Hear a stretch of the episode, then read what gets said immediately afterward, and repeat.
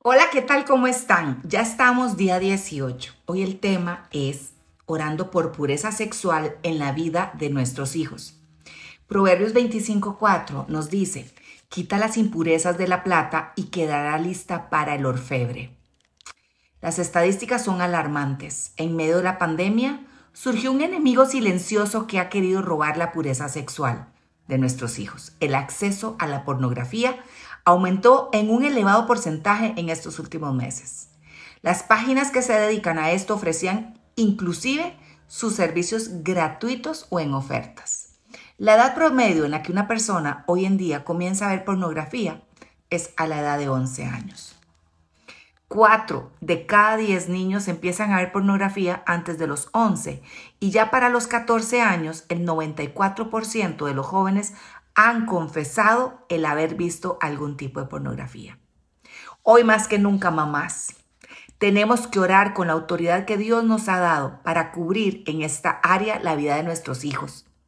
Que ningún tipo de este ataque, ya sea abuso sexual, adicción a la pornografía, sexo antes del matrimonio, etcétera, estén acechando a nuestros hijos.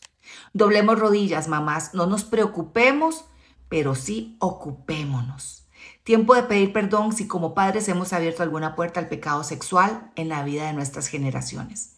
Doblemos rodillas por nuestros hijos para que caminen libres de todo peso que les pueda agobiar y caminar en la, en la verdadera libertad que Dios les puede ofrecer. Que la pureza sexual permanezca en sus corazones y sus cuerpos. Que siempre estemos alertas, que podamos discernir y saber cómo orar de manera específica por nuestros hijos. Oremos más. Señor Jesús, yo vengo orando por mis hijos, por Josué y Rebeca y los vengo presentando, presentando ante tu presencia, por una libertad de toda atadura de pecado sexual. Ellos guardan tu palabra y caminan en santidad. Ellos caminan delante de ti, Señor, de una manera íntegra.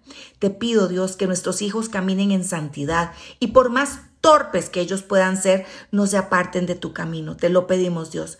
Gracias, Señor, por la libertad que ellos han sido llamados en tu Hijo amado Jesucristo. Gracias, Papito, porque ellos conocen la verdad y la verdad los hará libres. Dios, y yo te pido por cada mamá que se convierta en vigilante de esa área espiritual en sus hijos, que se mantengan alerta, que sus oídos y sus ojos espirituales ante cualquier señal de este mal puedan, Señor, acudir a ti que tú las nos instruyas a todas como intercesoras y vigilantes de nuestros hijos. En tu nombre lo pedimos, Señor.